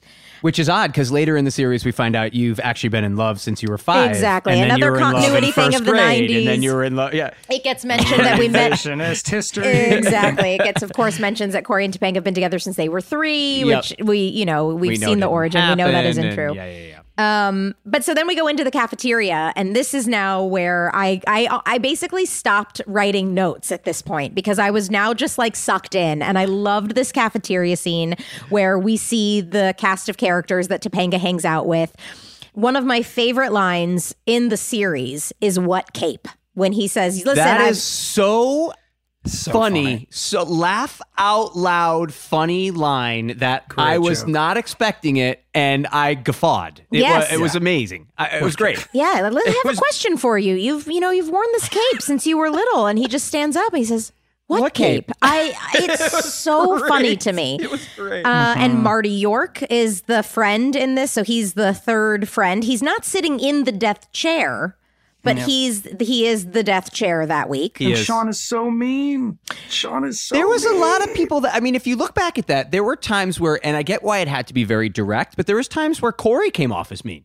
No, I totally, mean, no. there's there's there are a couple characters where it's like, but that's there's something very real about that. I mean, that's kind of how Kids kids, are. Yeah. and it's yeah, but I don't think it works the same way in today's world. though, No, I don't luckily. think I think either. that there's a there, there's an overall insider outsider, what is normal, what is not, uh, atmosphere that this episode sure surely encourages, if not exploits.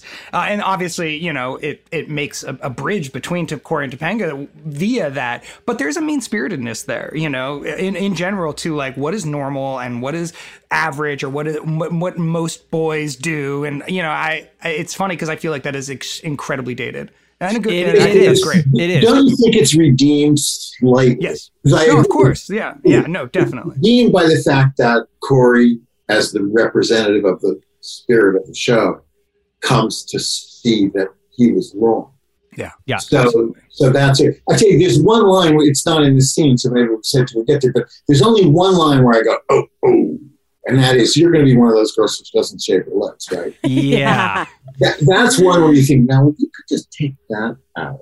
Yeah. Well, eh, You know, that scene we yeah, that's the scene where I do the dance. That's another one. That's right. That's use a mirror babe scene. Yep. And you're going to be one of those girls who doesn't shave. And I loved the reaction and I actually loved my the reading was a great on line it. read. I haven't decided I haven't yet. decided yet. Yeah, and Yeah. it's It's a great. it's a little offended Yep. that hey, I And I'll Yeah. and I'll figure that out I'll when I figure figure it that out out. It has it's nothing Yeah. to do with you. yeah, Yeah. exactly. and your response saves it.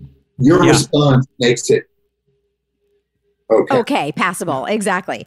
Um, So yeah, this is where we see Chris Owen playing the keyboard. Never speaks. Never speaks. Never stops playing the keyboard. Not one I time know during every every actor there. Lee Norris. Um, I don't know the actress's name. and she, I think, went She's- on to do other stuff too. I, I like recognized her, her and I couldn't. up. Yeah, I, I couldn't remember what her name was either. Unfortunately, But everybody is so great at that table. And so Sean is laughing at Cory. Cory gets up and he goes to join them and realizes he's one of them now. And uh, the petition again to save to save the librarian comes up, and he then you know says why they're not going to have any success.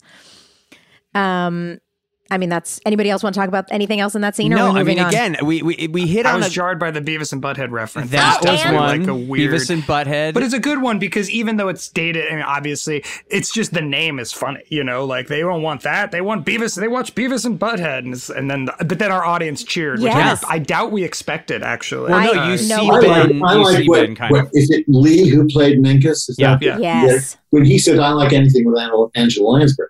Ugh.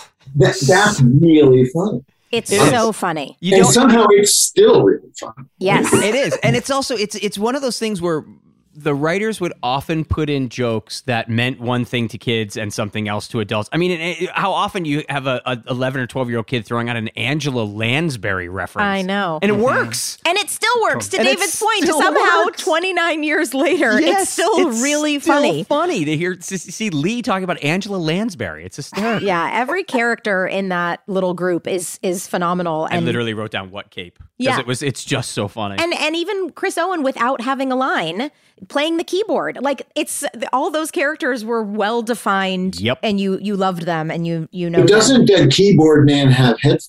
on? he does. He does. I mean, he's not, he does this. What scene? He- he- so great. It's so great. Oh man. So great. I love it. So we go back to the house. We're in Cory's bedroom. Cory is now curling his hair, trying to get it back to its original glory. And Eric walks in.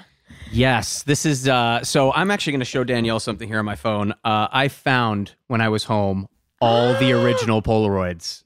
What? You are he has the Polaroids that he took. Sneak through that. Show you him. kept them? I That's have the. Polaroids Oh my Oh my gosh. that I took of him. Um, In the actual scene. in the actual scene. So I have Polaroids and then Polaroids of them doing, Doing up the curl, curlers. and then Polaroids of Ryder. the original kid that was with you, Ryder. No way. So I will consult Oh with my God. Rochelle. I will consult with Rochelle. So I have all. I literally oh my kept gosh. Oh the Oh my God. Polaroids. I I, I, must these so have. I must have fifteen of them from all the different takes we did. It's just walking in, taking a taking a, a Polaroid and walking out was the whole scene. And I was cleaning out my my childhood bedroom, and I came upon all the Polaroids. So I still have them. It's so strange. Amazing. So awesome. yeah, I thought that was kind of cool. And then we are back at the school by the lockers, and Cory shows up. His hair is now huge and frizzy, and uh, you know, even the weirdos, all Topanga and her weirdos, we all even you know laugh at him there,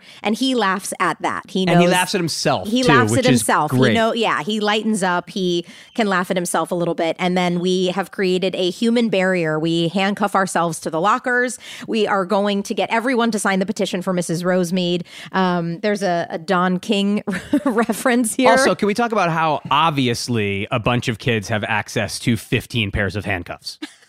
Which is which is totally normal. Both, both are, are absolutely locked and easily Easily unlocked, exactly. That's what you need. 15 uh, police grade handcuffs. They just automatically amazing. have that. just I, I yeah, it's so funny because like I, I don't care. Like it's such a No, good of course scene. not. Like Of course I was not. so on board with this scene, and I was so glad also that Cory gets you know gets a moment as a leader as a, you know he it's not just that they are going to handcuff themselves it's that he convinces them you know he argues with them he, he does he, he supports the cause um i thought it was great great writing You Like, know, just so one of the things I found interesting that I found a little bit jarring was this is the only time, maybe the only time because it starts to grow from there, that Sean and Cory are literally and figuratively on different sides. I mean, Mm-hmm. i any i'm in other the scene am i even in the scene I don't think so, but that's what I'm saying. But Yeah. it's like you're not part. Like you were part of the Mor- Marty York kind of Yep. friendship scene. Cool kids. The Right. cool Yeah, kids, and they're never in The the, mean kids, future. They you would have been handcuffed with with with Cory right next Oh, to him. absolutely. And Yeah, so there yeah, was no. something interesting about that. They still hadn't quite found that yet. But it No, is also no. interesting that Sean isn't in that scene because Marty York is there. Yeah. He's the kid. He's the kid who calls uh, Yeah. Ben I'll Don. King. Yeah, Yeah, I'll yeah, sign yeah. it. I'm I'll sign signing it. it. I'm signing. It. And so it is. I wonder if that was like a deliberate choice that we weren't going to put Sean. Maybe. And I'll tell you why you can't have Sean in the scene because Sean would have stayed, and you have to be able to get Topanga and Cory alone. Right. Yeah. So there's a there's a kind of it's easy for the gang, the group, to walk off. It's a Right. Yeah. little trickier. if you have an established character. Yeah. Yeah, yeah. Which is the same fail. reason why Sean's character has to leave in the bedroom when you haven't established a relationship with the parents, because then you're going to say, now, do these parents know Sean Yeah. already? Or is Do this the punish- first time yeah. they're meeting him? Are they angry with him? Do Yeah. they, f Right. like, you have Does to address. Cory address, blame Sean? Do- yeah, it becomes a whole. it becomes yeah, a whole different of- thing that they don't have time Because for. Cory So, blames Sean in that first scene when when Feeney says stinks and Cory goes stinks. Thanks. Yeah, Right? but what do you think of me? Right, exactly. He's perfectly perfectly happy to blame. exactly. He's happy to pass the buck there. It is also one of the most, if you go back and watch, one of the most unnatural exits ever is the four of them still handcuffed together backing out of the scene. laughed It so was hard so- because they were I handcuffed, so they couldn't I didn't turn. notice. They are literally backing up the stairs. And you The- could tell it was just like get out of the scene. So they're just the four of them handcuffed trying to back Oh, out of the funny. scene. It I was didn't notice at all. so funny. it is. It's it was really funny. I noticed the same thing. So funny. um, very funny. And then I was shocked while watching this that you cannot physically see me shaking.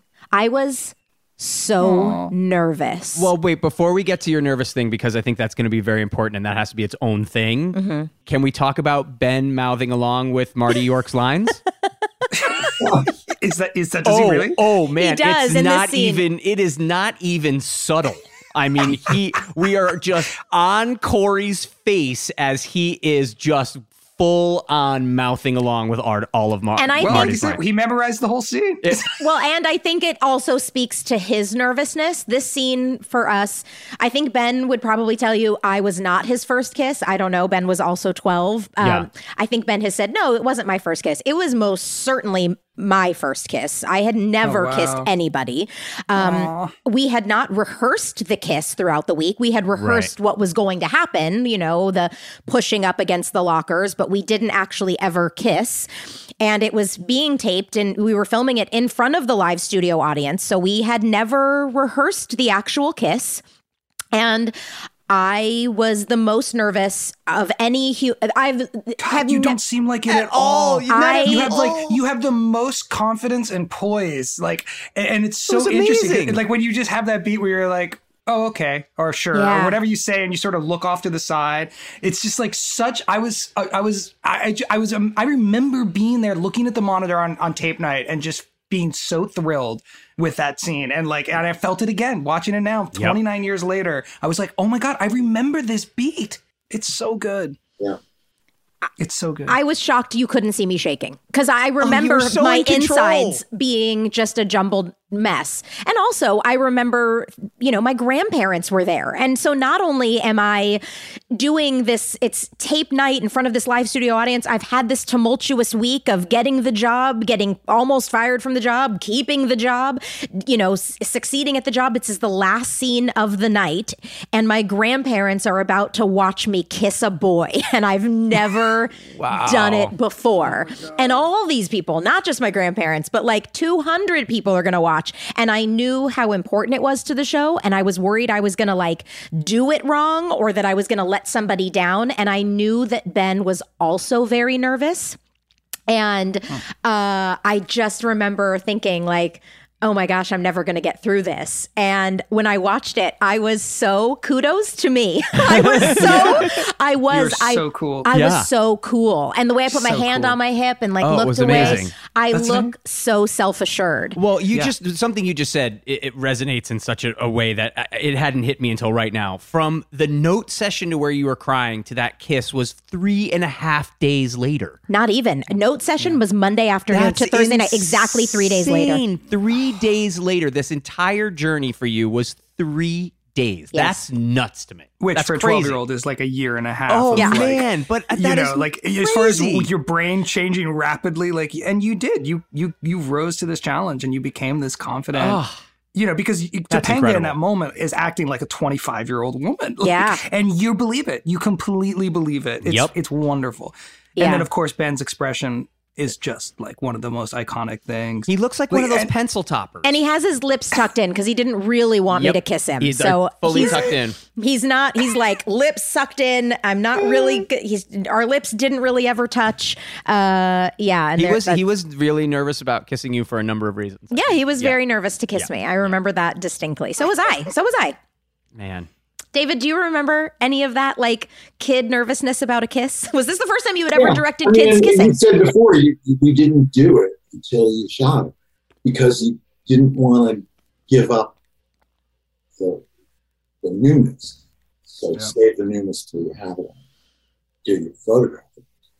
But the other thing I was thinking as you guys were talking about this is any problem, a good actor understands that any problem is not the actor's problem, it's the character's problem. Hmm. And so the nervousness is Topanga's nervousness. And the control of the nervousness is Topanga's.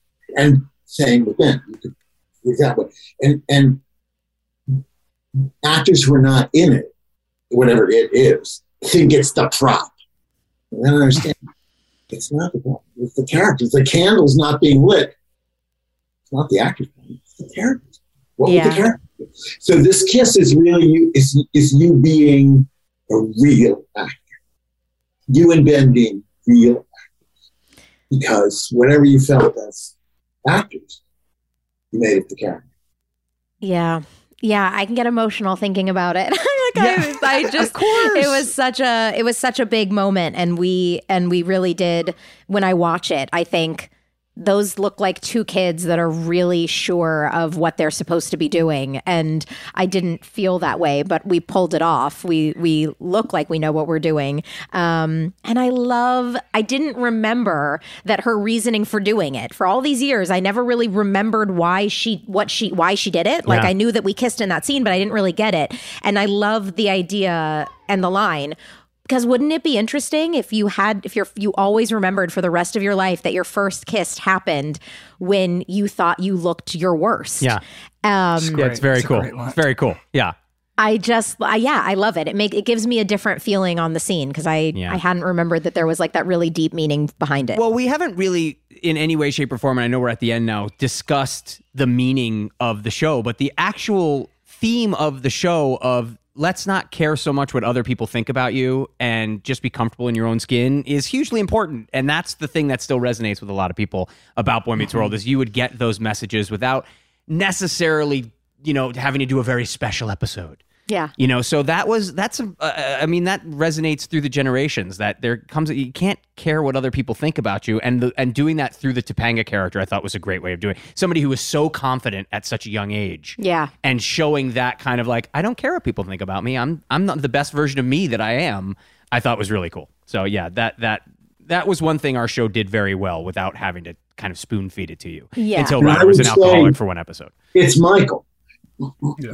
Michael's inherently moralistic, and, and, and I don't mean that in a bad way, but I, I mean he he views television as a way to deliver messages. Yes. Yes. So there are other shows that are wonderful in their own way that that don't, don't deliver a message. They may have one eh, coincidentally in there, but Michael's very much This is the point. a Yeah, deliverer of meaning. yeah. and and and this, this episode succeeds very well to deliver what the meaning that Michael wanted to I thought so too. Yeah. Yeah. and it's a great message still. And I love then we're the next scene, this the final scene of the show. We're back in the cafeteria, and you know Cory's hair is back to normal, which means Cory's life kind of goes back to normal, and he's going to sit with his friends. But there's this really nice understanding that for one thing, they offer him a seat. The Topanga and her weirdos offer him a seat at their table, and he isn't rude about it. He's it's a he just says, you know, I, I'm going to sit with them, and we all understand. But we also let him know if you ever need to return, there's always a seat for you here. And uh, you know, then Cory goes and sits back with his friends, and um, I remember the red hat moment. Uh, and and the way we looked at each other and i i feel like i don't know if that was always in the script throughout the entire week because like david said in the last episode we talked about how it's like there's always the possibility that a character is going to return there's no way you watch that red hat moment and not think She's of com- course Topanga's Topanga coming is coming back. she's like, coming of back. course she has to come back. Yeah. Um, and I so I remember specifically shooting that and wrapping that up, and then being like, I think I'm going to have a job. I think I might be working. Mama's getting paid. Oh yeah. Oh, I'm gonna crimp my hair till Were eleven o'clock at night. Were you in every episode subsequent to that? Dave? no, no. she for didn't become a regular till like season three. Yeah, Yeah. which is that's what's weird. crazy. Yeah, that's amazing. Is that you were you were you weren't even guaranteed recurring for a while, were No, you? You were I just think- a guest. I think after this episode, I got um, guaranteed 13 for the rest of the for the rest of the season, but I didn't. I got paid for. I wasn't in actually 13. I think I got paid Yeah. for 13, but I only ended up being in 11. And then I think the following season, I was also guaranteed 13, but maybe did more that season. Right. And then th- Right. season three was when I was a full blown regular.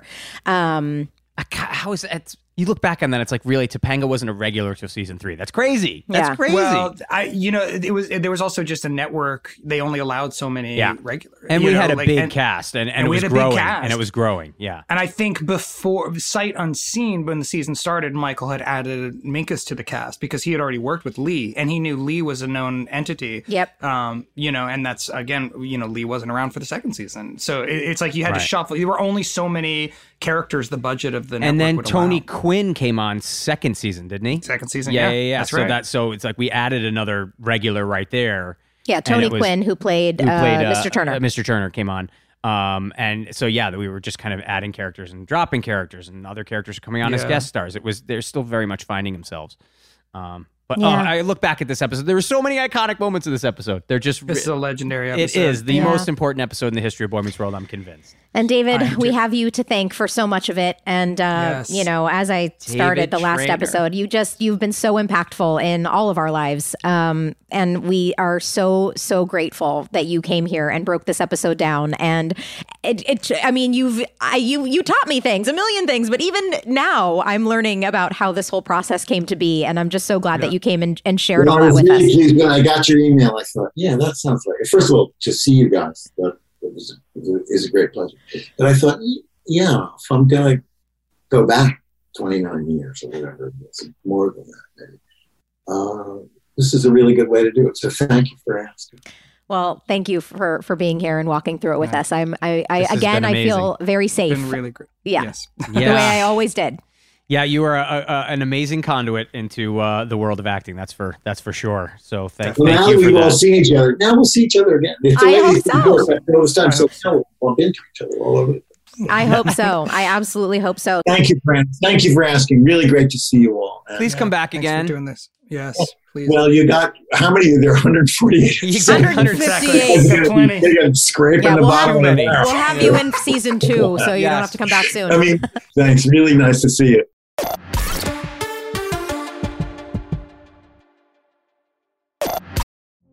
Witness the dawning of a new era in automotive luxury with a reveal unlike any other as Infiniti presents a new chapter in luxury, the premiere of the all new 2025 Infiniti QX80. Join us March 20th live from the edge at Hudson Yards in New York City, featuring an unforgettable performance by Grammy and Academy Award winning singer, songwriter, and composer, John Batiste. The all new Infiniti QX80 is unlike any luxury SUV you've ever seen. Smart enough to anticipate your needs, even before you do. Every line, curve, and detail was thoughtfully crafted so everything for every passenger feels just right. Don't miss it. Mark your calendars and be the first to see it March 20th at 7 p.m. Eastern, only on iHeartRadio's YouTube channel. Save the date at new-QX80.com. 2025 QX80 coming this summer. This episode is sponsored by eBay Authenticity Guarantee. With eBay Authenticity Guarantee, you know you're getting the real deal. Whether you're looking for a head turning handbag or a watch that says it all, jewelry that makes you look like the gem, or sneakers and streetwear that make every step feel fly. There genuinely is not a day that passes where I don't thoroughly check eBay for sneakers that I want. Whether it's a pair of Jordan 4s or my recent new obsession of rare New Balances, I know that I can find anything on eBay and I don't have to worry about getting ripped off in the process. Jensen and I basically just ask for eBay gift cards for Christmas at this point because we know they'll exclusively have the shoes or vintage shirts we want. I looked this up just before we recorded. We have purchased more than 70 items from eBay just this year. And it's not even the holidays yet. Like right now, I have my eye on the Jordan 1 Retro High Palominos, and I might not even make it through this ad without pressing buy it now. These days, to know for sure you're getting the real deal, go straight to eBay. When you're searching, just look for that blue check mark. It'll say authenticity guarantee. That means when you buy it, you can be confident that it's authenticated by real experts. And as a collector, eBay offers items you can't find in stores anymore or limited pieces I never had the chance of getting during their release. So that's a big deal to me. Being able to find that rare grail on eBay has been a hunt I've loved since I opened my account in 2001. Listen, when you're ready to buy that thing you love, you have to make sure you're not going to catch a fake. They are everywhere, and it's really tough to tell the difference by yourself. With eBay Authenticity Guarantee, that's easy. So again, look for the blue check mark. That way, when it hits your doorstep, not only do you know it's real, but that feeling you get when you put it on is also real. Ensure your next purchase is the real deal. Visit eBay.com for terms. This episode is brought to you by Huggies Little Movers. Listen, Huggies knows that babies come in all shapes and sizes, and so do their tushies. Especially when they start really moving. With Huggies Little Movers, you get their best fitting diaper with its curved and stretchy fit. That's right. So no matter what kind of mover you've got, they'll feel protected and comfy while their little tushy wiggles and jiggles all around. Huggies Little Movers has curves designed to fit all baby curves and helps provide up to 12 hour protection against leaks. So make the switch to Huggies Little Movers today. We got you, baby.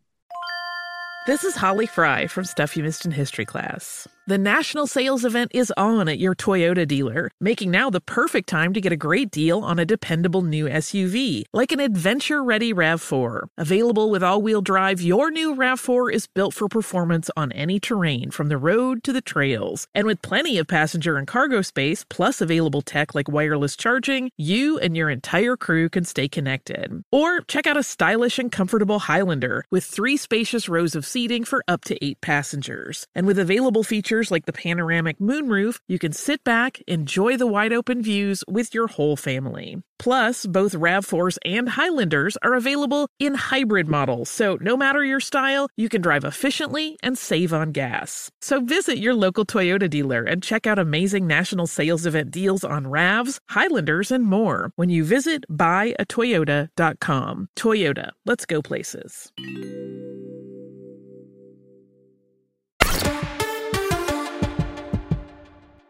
That was so wonderful to have him here and to break down that episode with us and to, um, man, pick his brain and hear his experiences.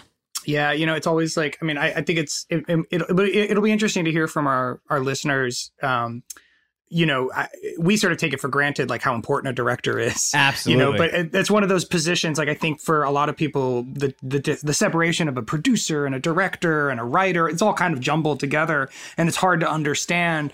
Um, but really, um, the director is the the person who works the closest with the actors, um, and and and spends all week rehearsing with them.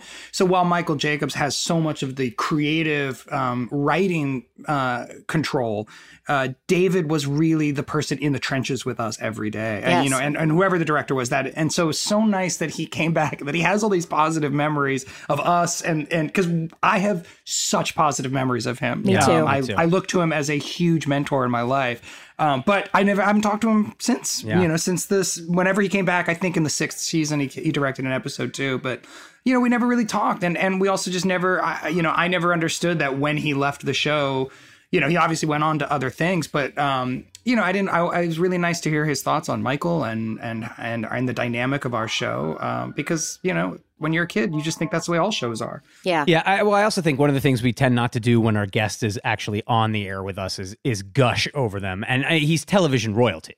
I Yes. mean, from designing women, Boy Meets World, that '70s show. That I mean, this guy has has to to, to sit there and and speak with them the way that we just did, kind of as adults, is so strange to me. That's the thing that I'm still wrapping my head around with a lot of these conversations is having a conversation with these people that were so important when I was a kid to then sit down and talk to him again as an adult is so interesting to me. It's just a whole new Powerful. dynamic. Yeah. So, uh, we, yeah, thank you so much for coming on, David, and please come back. Yeah, I hope he does. Yeah. So anyway, absolutely love that guy. Uh, Ryder, I agree with you. I, I, he's like a mentor in my life, and yet it's funny because, like you said, I've never seen him since, and he doesn't know that. So it's crazy to think that like you can have like y he had such an impact in our life, and I guarantee you, he's never once thought, you know, I bet, I bet Danielle and Ryder and Will, I bet those guys think of me as a mentor. But yet you could, you could have had that much of an impact Yeah. in somebody's life, and you have no idea. Well, more so for the two of you because this is what you do. You got As you both directors, yeah. became directors and four camera director. I mean, you direct other things, but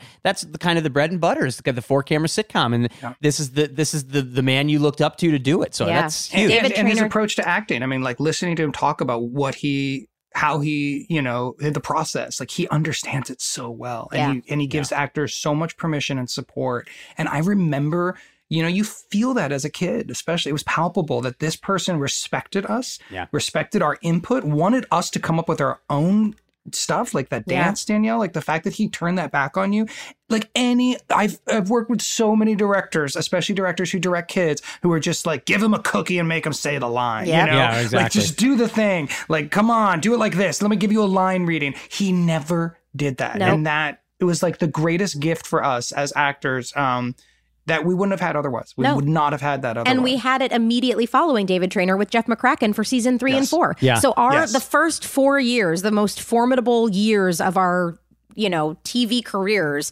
were with two of the most incredible, like-minded Yep. directors who, who generous, giving- giving, Yes. absolutely. And it's also it's it's one of those things where you imagine how different the show would have been had it not started with David Trainer. exactly. Uh, it would have just all of us would have been different actors, we would have been diff- different people if that was not the kind of anchor we had on the set every day for two seasons. So yeah, thank thank thank thank God he was there. Absolutely. Be sure to follow us on Pod Meets World Show on Instagram or email us your thoughts and opinions at podmeetsworldshow at gmail.com.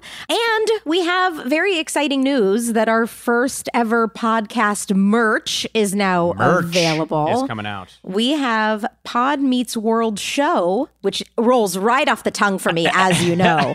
PodMeetsWorldShow.com is our website, and you can purchase our very first pod shirt merch. Pod shirt, pod merch shirt. Wow. Pod- that's a tough one. just let's just our pod merch Our pod pod, merch. merch. Pod Purchase- merch, which is good. Purchase the pod merch. I'm still going to come up with a song. We need a we song. are We'll professional get there. actors Yes. We are. We are. Pod merch. Pod merch. That's easier. Pod. Purchase meets- the pod merch on Pod Meets podmeetsworldshow.com. right off the tongue. We love you all. Pod dismissed. Pod Meets World is an iHeart podcast produced and hosted by Danielle Fishel, Will Friedle, and Ryder Strong. Executive producers Jensen Karp and Amy Sugarman. Executive in charge of production Danielle Romo. Producer and editor Tara Sudbakhsh. Producer Lorraine Viruez. Engineer and Boy Meets World superfan Easton Allen. Our theme song is by Kyle Morton of Typhoon. Follow us on Instagram at Pod Meets World Show or email us at podmeetsworldshow at gmail.com.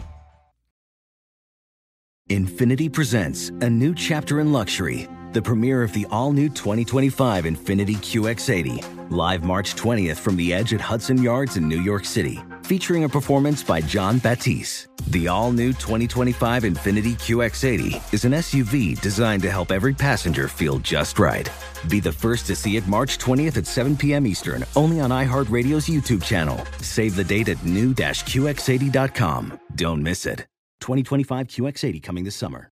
When I'm on my way to drop off the kids at school and I'm on about five hours of sleep and I haven't had my coffee yet, I'm truly one of a kind. Yeah, this sounds like the beginning of a horror movie. It is.